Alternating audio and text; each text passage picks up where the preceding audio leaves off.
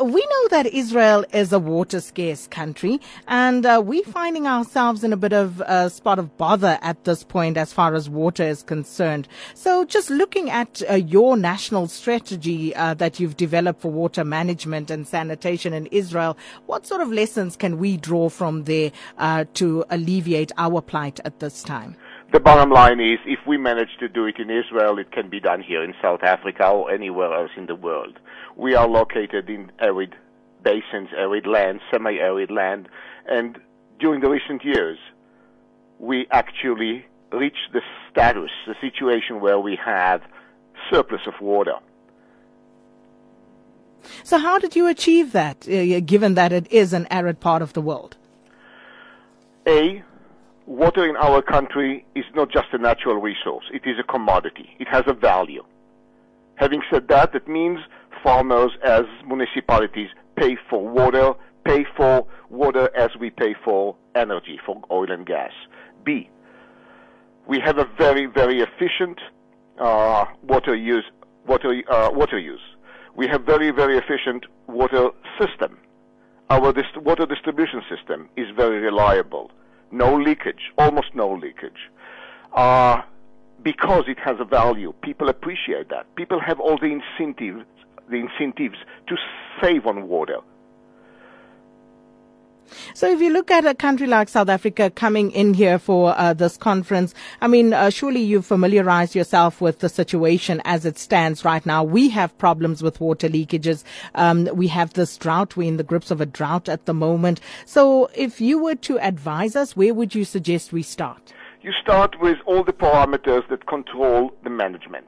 First of all, to create and, and elevate the uh, recognition that water has value create incentives for the people, all sectors, to save on water. B, to work on the infrastructure. To be able to transfer water from one region or one basin or one state to another, because you know the the drought is not homogeneously distributed all over the uh, all over the state of South Africa. C, you have to look for alternative sources of water, marginal water. D, to start reuse, reclaim sewage water. A lot of water that gets into the municipalities, as a matter of fact, more than 85%, leaves the very same day the city as sewage. It is a treasure. It is a resource. In Israel, we reclaim 85% of our municipal sewage to be used by the agricultural sector. It needs infrastructure.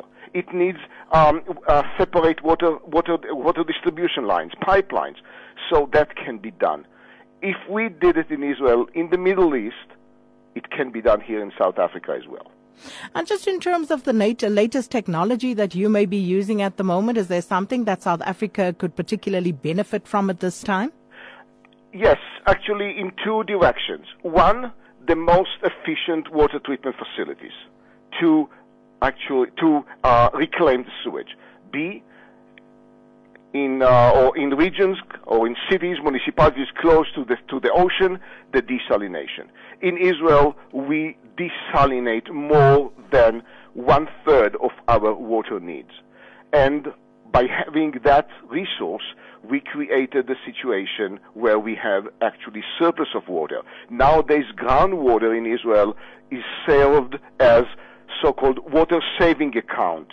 We replenished the aquifers. We created huge reservoirs for years to come, just in case if something happened, uh, we have we have the ability to buffer, to bridge between dry drought years and uh, wet years. And uh, for many years, you know, desalination was frowned upon because it was seen as very expensive technology. Um, uh, how has your development been in that regard, and is it now at a point where it is cheaper to do? Uh, expensive or cheap is a relative term, of course. Once you set a price, when you set value to water, you have some reference to compare to.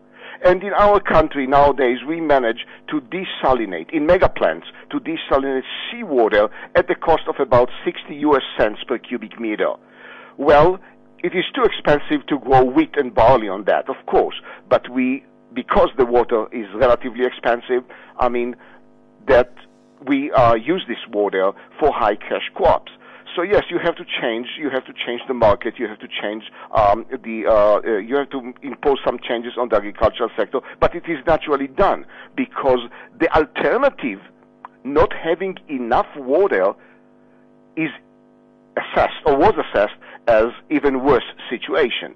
Not having enough water was assessed that will have a very negative uh, impact on our future economy. So, having said that, uh, that was the only alternative to keep going, to keep going with additional, a bit more expensive of water. Uh, I can tell you that even treating water, reclaiming sewage water, is not that cheap, but it has another value that you ease the load uh, on the environment. So it is a win-win. Well, thank you so much, Professor Eilon Adar, who is a hydrologist and one of Israel's leading researchers in water sources use and technology. And uh, this should prove to be a very interesting conference uh, because if you look at Israel as a country over the course of 10 years, what they've managed to do is to develop a strategy uh, and come up with products and technology to turn their drought uh, situation into one of water surplus. And I'm sure there are many lessons that South Africa can learn from them. And uh, this uh, conference, of course, taking place um, in uh, Johannesburg, Cape Town, and Durban, where the Israeli experts will be sharing their knowledge with South Africa.